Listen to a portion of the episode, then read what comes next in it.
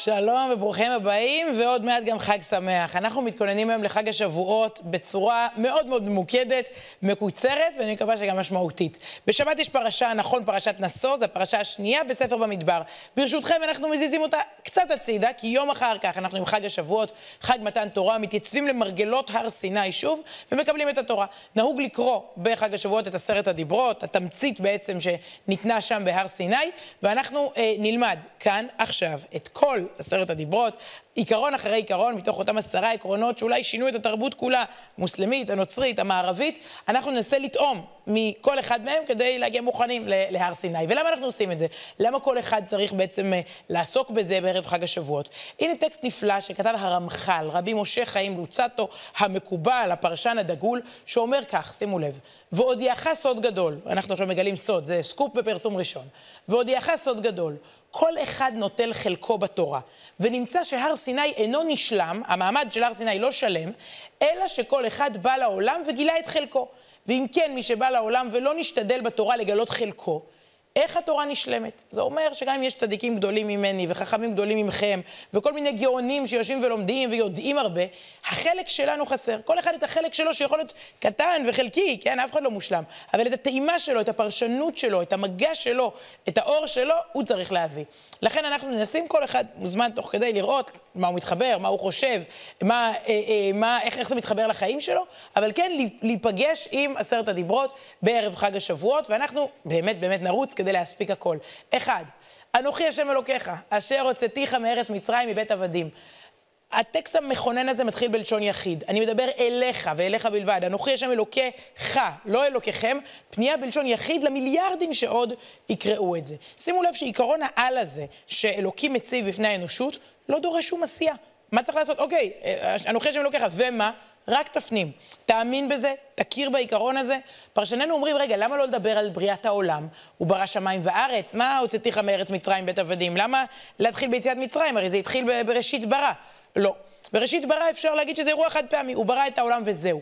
יציאת מצרים זה אירוע מתמשך, זה אומר שיש כאן מעורבות בהיסטוריה, שיש כאן אכפתיות. אומר הפרופסור ההוגה הנודע מרטין בובר, כתב את זה, ואני חושבת שיש בזה אה, עומק גדול, למה דווקא כך מתחילות עשרת הדיברות? הנה כך הוא אומר. הוא אומר, ברגע שאנחנו אה, אה, מתחילים מיציאת מצרים ולא מבריאת העולם, אומרת מרטין בובר, קורא אלינו השם יתברך, אני הוא אשר הוצאתיך מן הבוץ, בוא אליי והווה לפניי את דאגותיך ואת מצוקותיך. כלומר, אני מעורב בחיים שלך, אני לא רק איזה בורא של הקוסמוס, של הגלובוס, ואני נעלם ומסתתר. יציאת מצרים, אני מוציא אותך מהבוץ מאז ועד היום, זה תהליך מתמשך. כלומר, אני מעורב בהיסטוריה, אכפת לי מכל אחד בלשון יחיד. אוקיי, הבנו, הפנמנו, ועכשיו מה? הציווי השני הוא, לא תעשה לך פסל וכל תמונה. לא בשמיים, לא בארץ. עכשיו, תראו, לא נראה לי שאף אחד שצופה בנו כרגע משתחווה, אם זה לפסל, אם זה לתמונה, של הכוכבים, של העצים, של כל מיני מזלות ועבודה זרה ואלילות. יחסית זה כבר חלף מהעולם. ועדיין שיעבוד, אומרת לנו התורה, עשרת הדיברות, עיקרון שני, השיעבוד. למה שאתה רואה, למה שנוצץ, למה שמוחשי, עדיין יכול לשבש לך לגמרי את שיקול הדעת, אתה עדיין יכול לעבוד פסל וכל תמונה. כלומר, אה, עדיין אתה יכול להיות משועבד לנוצץ, למוחשי, לפיזי, לכמובן בימינו, טכנולוגיה וניו-מדיה. אני אראה רק דוגמה קטנה, זה מעניין שהמילה תמונה בעברית המודרנית המתחדשת היא עדיין בעלת משמעות, כן? יכולנו להגיד מה זה תמונה ולחפש רש"י, מה זה המילה תמונה, מה זה התמונה פסל, אנחנו יודעים מה זה אומר פסל ותמונה. תראו שתי ידיעות חדשותיות ממש מהתקופה האחרונה, שמדברות בדיוק על, ה, על הנקודה הזאת. אני חושבת שסיבוב קצר באינסטגרם, טיק טוק, אה, טוויטר, פייסבוק, מראה לנו פחות או יותר את, ה, את, את, את, את, את התמונה, תרתי משמע. הנה דוגמה, אנשים שפשוט, אה, סליחה, אבל נהרגים על קדושת הסלפי. המספרים אה, הם כאלה, קורבנות הסלפי, 259 צלמים נהרגו. הניסיון להשיג את התמונה המושלמת עלול להיות קטלני. סיבות המוות המובילות, תביעה, פגיעה מכלי רכב, אש או נפילה מגבהים. יש גם כאלה שנטרפו על ידי כריש או חיה, מסוכנת אחרת, וכך הפך הסלפי לאחת הסכנות הגדולות ביותר של החופשה שלכם. כלומר, אם אנחנו מדברים על כ-300 בני אדם שמתו בגלל שרצו לצלם סלפי כדי לקבל לייקים, כדי לשלוח לבת הזוג, כדי להלהיב את עצמם או את העוקבים שלהם, והם איבדו את חייהם על מזבח הסלפי, זה, זאת מציאות שבה אנחנו עדיין משועבדים לתפיסות שונות, לאהבת הציבור, אה, לטכנולוגיה שנכנסת לנו עמוק לתוך, ה, לתוך הנשמה. אגב, בהרבה מקומות מסוכנים כבר מכריזים על זה כ-No Selfie Zone. זה אזור שבו אסור לצלם סלפי, פשוט כי האנושות כל כך מטומטמת שהיא יכולה אפילו למות שם, אה, רק בשביל התמונה העצמית. אז אה, אלה שני העקרונות הראשונים. אה, קודם כל האמונה הכללית, דבר שני, אם אתה מאמין בזה, אל תאמין בשטויות, בפסלים, בעבודה זרה, במשהו מוחשי מדי, ועכשיו העיקרון השלישי. אנחנו בעידן שבו הדיבור הוא מאוד משמעותי, ועל זה מדבר העיקרון השלישי. לא תישא את שם השם אלוקיך לשווא. אנחנו בעידן שבו הדיבור די מאבד ממשמעותו. אנחנו אומרים ושומעים ומקלידים מילים בלי הרף, בלי בדיוק לשים לב. יש כאן דרישה לשים לב לכוח של הדיבור, לעוצמה של מה שיוצא לנו מהפה, לא כל דבר אומרים, יש קודש ויש חול. שמו של אלוקים הוא קדוש, אנחנו לא נשבעים בו, אנחנו לא נושאים אותו לשווא, אנחנו לא משתמשים בו אה, ומחללים אותו. יש ערך במה שאנחנו אומרים, אפשר כמובן עוד להרחיב הרבה על העיקרון השלישי הזה ועל הקדושה שבמילים שאנחנו אומרים. האם, האם אנחנו בכלל מאמינים שיש קודש וחול בעולם הזה, או שהכל חופשי, הכל פרוץ, הכל אה, מותר ואין אה, תחומים של מותר ואסור? אבל את זה אפשר לעשות, אתם מוזמנים לעשות את זה בשבת פלוס חג, יומיים. אה, שיש לנו עכשיו, אבל אנחנו כן נמשיך לעיקרון הרביעי אה, והמוכר והאהוב, זכור את יום השבת לקדשו. אם לפני רגע דיברנו על דיבור מקודש, אז יש גם זמן מקודש. זה מאוד חדשני כל הדברים האלה. קידוש, ב... הדיבור שלי מקדש דברים, זמן שהוא מקודש. אני חושבת שאם פסיכיאטר היה מסתכל מהצד על האנושות, ורואה אותה ככה 24/7, 24/7, כולה לא מרוכזת, הוא ודאי היה רושם לנו מרשם. הוא היה אומר, בואו תנסו לרדת ל-24/6, קחו לכם יום אחד אוף. התרופה העתיקה הזאת, בעצם, אותה אנחנו מקבלים בהר סיני בחג השבועות, העולם כולו אימץ אותה בדרכים מסוימות, שבת, אה, עוד מעט גם נגיד שבת שלום. המסר פה הוא כזה, אתה לא סתם מתנתק, אתה מתנתק כדי להתחבר למשהו גבוה יותר. אתה לא יושב בבית ולא עושה כלום. ההגדרה היא כזו, בואו נלך רגע, נרחיב טיפה, דווקא את ה... אה, מתוך עשרת הדיברות, דווקא את העיקרון הרביעי. ששת ימים תעבוד ועשית כל מלאכתך, כן? שישה ימים אנחנו פעילים בעולם הזה, עובדים בו, מקדמים אותו. ביום השביעי, שבת להשם אלוקיך. לא תעשה, אל תעשה, מכירים את זה מהקידוש, לא תעשה כל מלאכה. אתה ובנך וביתך, עבדך ואמתך ובהמתך וגרך אשר בשעריך, מנוחה כללית. למה? כי ששת ימים עשה השם את השמיים ואת הארץ, את הים ואת כל אשר בם, וינח ביום השביעי. כן, אפילו הוא נח. על כן ברך השם את יום השבת ויקדשהו. זה יום שהוא גם מבורך והוא גם קדוש. בשנים האחרונות תופס תאוצה מיזם מקסים שהתחיל בדרום אפריקה וכבש את העולם כולו, והוא נקרא השבת העולמית. פעם בשנה, ועכשיו זה יחזור, אחרי הקורונה זה אמור לחזור בעוצמה השנה בכל הקהילות היהודיות, ושוב מיליונים יציינו ביחד את המתנה הגדולה הזו, שלפעמים אנחנו שוכחים אה, במרוצת היום-יום, שנקראת השבת העולמית. הנה אחד הסרטונים מהקמפיין של השבת אה, העולמית, שאני אישית מאוד אהבתי. יום השישי. ויחול השמיים. פחות לעם. בהר. ביום השביעי. מלאכתו אשר עשה. וישבות ביום השביעי. מכל מלאכתו. אשר עשה. ויברך אלוקים. את יום השביעי. ויקדש אותו. כי בו שבת. מכל מלאכתו. אשר ברא. אלוקים לעשות. שבת שלום. Shabbos. Shabbat. Shabbat. The Shabbos Project. I know when Shabbos comes, I can be me.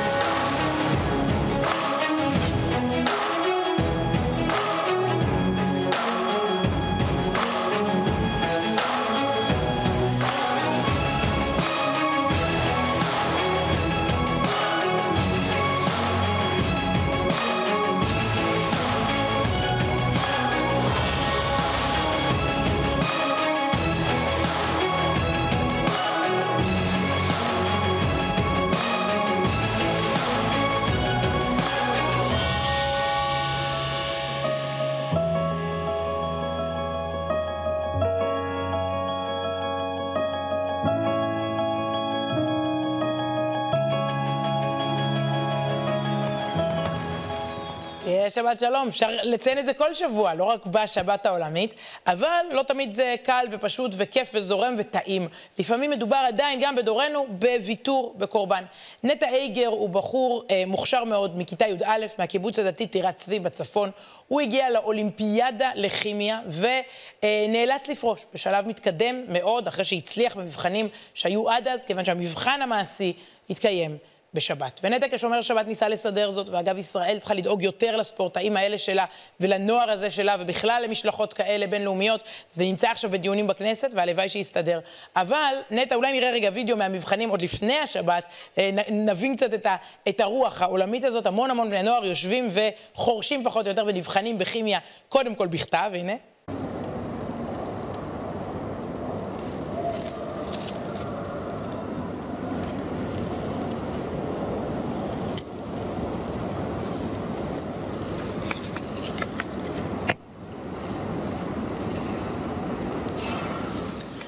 אז נטע הצטיין בכל השלבים האלה, אבל אתם רואים אותו גם פה מאחוריי, בכיפה, בין כל המועמדים הבינלאומיים. בשלב הזה הוא אמר, עד כאן, אם זה השבת או האולימפיאדה בכימיה, אני בוחר בשבת. כך שעד היום, כל אחד והוויתורים שלו והערכים שלו, הוא חזר הביתה לקיבוץ, עשו לו שם מסיבה כאילו הוא אלוף העולם בכימיה, ואמרו, בסדר, חזרת בלי מדליה, אבל עם אה, אה, נאמנות והישגים אה, מסוג אחר.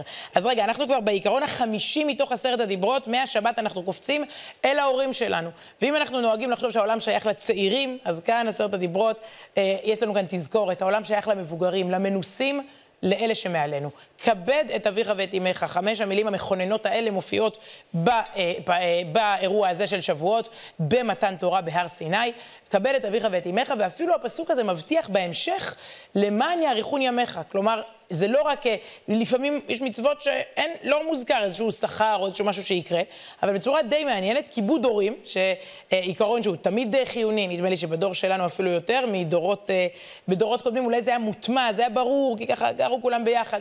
בימינו גם תוחלת החיים עולה. אנשים היום הרבה יותר מבוגרים, אנשים זוכים לסבים ולסבתות רבות, דברים שלא היו בשנים קודמות, אה, אבל גם אני חושבת שיש דווקא במקום שמקדש את הנעורים, אה, יש חשיבות רבה לבדוק מה היו הערכים של הדור הקודם. שמעתי פירוש ממש ממש יפה, אמר אותו הרב משה חיים לאו, אבא של הרב ישראל מאיר לאו, הרב משה חיים לאו אה, נספה בשואה, והוא הסביר בצורה מאוד מיוחדת את כבד את אביך ואת אמך, למען יאריכון ימיך. איך זה קשור? אם אני אכבד את ההורים שלי, יהיו לי חיים יותר ארוכים? הוא אומר, כן. איך? תסתכלו, בדיוק ככה. אם אני אכבד את ההורים שלי, אם תכבד ותוקיר את הערכים של הוריך, תזכה שחייך יהיו ארוכים, כיוון שאז ייווצר גשר בין העבר והעתיד, וההמשך יהיה אחד ורצוף. בואו ננסה רגע אה, להבין. אם אני מכבד את, את העבר שלי, אני מייצרת איזושהי שרשרת מאוד מאוד ארוכה, אני מעריכה את חיי, כי זה לא מתחיל כאן ועכשיו. זה לא מתחיל בי ונגמר בי, אני חלק מסיפור יותר גדול ויותר עתיק. כלומר, אם אתה בן 20, אתה מכבד את אבא שלך, שהוא בן 50, הוא מכבד את אבא שלו בן ה-85, אתה כבר, זה יוצא שאתה בן איזה 155, אולי אפילו יותר. יש כאן סיפור שהולך אחורה, עד מעמד הר סיני, וגם קדימה, בעצם אל הנצח. אנחנו עוברים אל הצד השני של עשרת הדיברות. והעיקרון השישי הוא עיקרון מאוד מאוד פשוט, אין פה נימוקים, ואין פה שכר, ואין פה הבטחות. שתי מילים, לא תרצח. בלי נימוקים. זה מאוד מאוד מעניין. יש דברים שצריך אולי להגיד לנו פשוט. כאן, אה, בצורה מאוד מאוד, הייתי אומרת, אה, אה, כאילו, אנחנו מצפים מכם, מבני האנוש, להבין שבכל אדם יש צלם אנושים, אלוקים. זה נשמע כאילו מובן מאליו, אבל אה, בואו נראה כמה אנשים עדיין נרצחים בפיגועי טרור, באירועים אה, פליליים, לפעמים אפילו בין קירות ביתם. אה, יש פה משהו שהוא כאילו מובן מאליו, מה עם רצח עצמי, מה שנקרא התאבדות? לא תרצח. יש קדושה של חיים, צריך לטפח אותה, צריך לדאוג לה. אם מסתכלים על נתונים וסטטיסטיקות, עדיין יש לנו עבודה בתחום הזה, ובכוונה התורה לא מסבירה למה, לא צריך להסביר. אתה קדוש, החבר שלך קדוש, לא תרצח, תנהל ויכוחים, תנהל עימותים, אה, אה, אה, אבל לא בכוח החרב אה, נפתור את הבעיות. כמובן שהעולם כן מתקדם לכיוון הזה אה, זה, אה, עם השנים, אבל תמיד יש עוד עבודה לדבר באופן בסיסי נגד, נגד אלימות, נגד אה, שפיכות דמים. מכאן אנחנו ממשיכים לעוד עיקרון, שגם הוא לא מנומק, והוא דורש מאיתנו נאמנות. אחרי שאנחנו שומרים על חיי הזולת, אנחנו גם שומרים על כבודו. לא תנאף. בעצם לא רק החיים של הבן אדם קדושים, גם הגוף שלו וגם הקשר בין שניים. יש קדושה בברית שבני זוג כורתים ביניהם, גם בעידן של זיפזופ תמידי, כן, בעידן שאומר אל תתחייב לשום מקום, אל תתחייב למקום עבודה, או למקום לימודים, או לארץ מסוימת, או למסורת מסוימת, זה אתגר גדול לשמור על נאמנות ועל קשר לאורך השנים. יש הגדרה מאוד עמוקה של חז"ל, אה, וזה הולך ככה, הם אומרים, מה זה נואף? זה הלומד תורה לפרקים. בשפתנו אפשר להגיד, זה אחד שמזפזפ.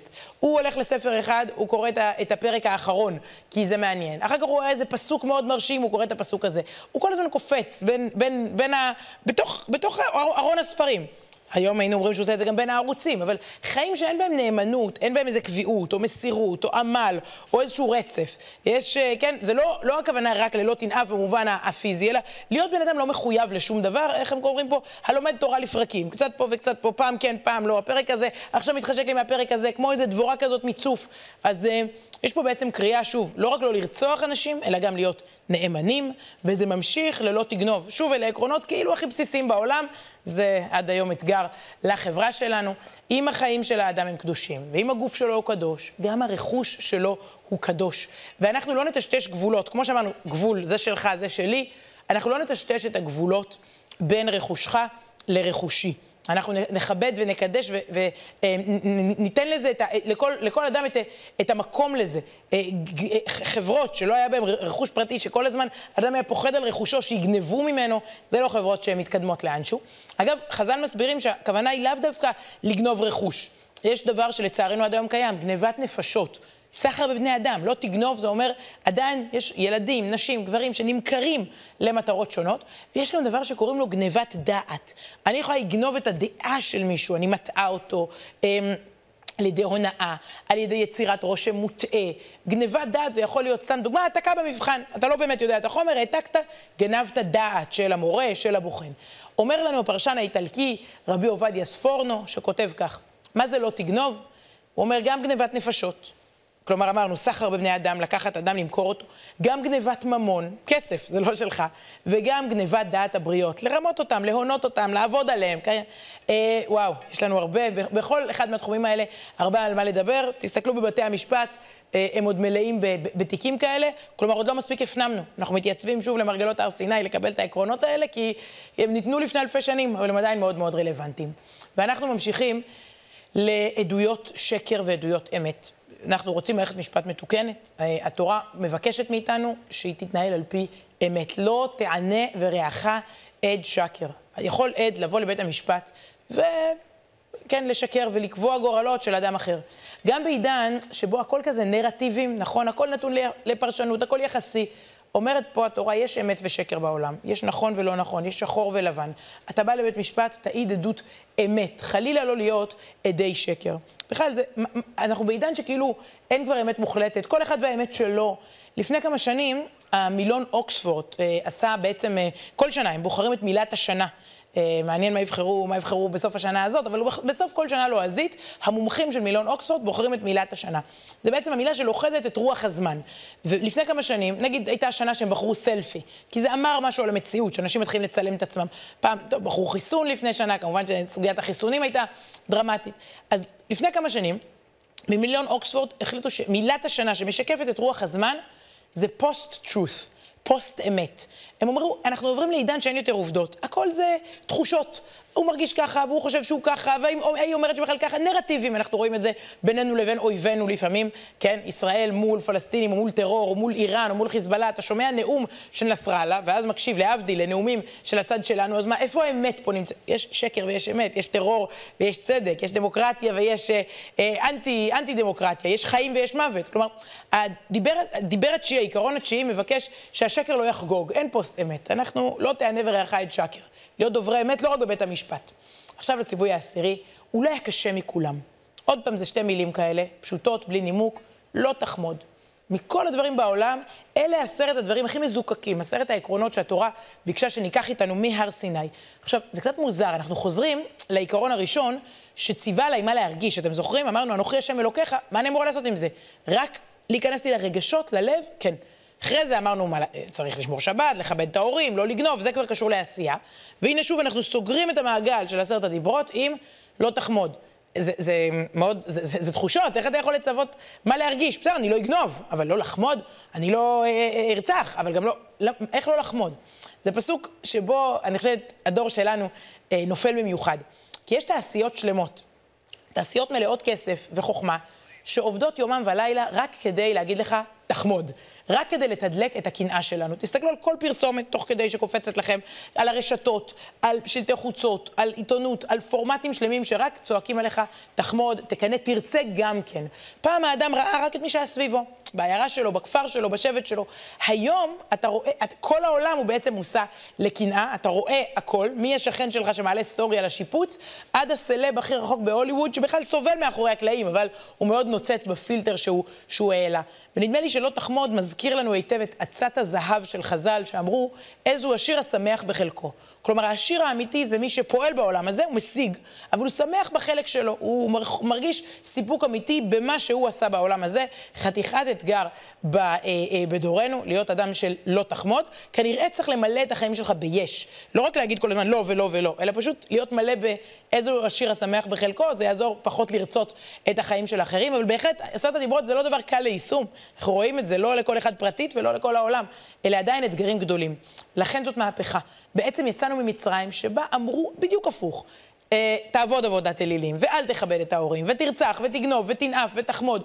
אנחנו באים ועושים באמת את האלטרנטיבה לתרבות המצרית שממנה יצר, יצא, יצאנו, ופוגשים שוב בחג השבועות הזה שוב את עשר הדיברות. אנחנו רואים אותם ככה לפרידה שוב על המסך, את כל עשרת העקרונות האלה. הזדמנות, אמרנו, כל אחד עם המגע המיוחד שלו בתורה, הקשר המיוחד שלו, הזדמנות לכל אחד לעצור שוב למרגלת הר סיני ולבדוק את עצמנו מול המצפן הנצחי הזה. שתהיה לנו שבת שלום וחג שבועות שמח, להתראות מהצד השני של מתן תורה.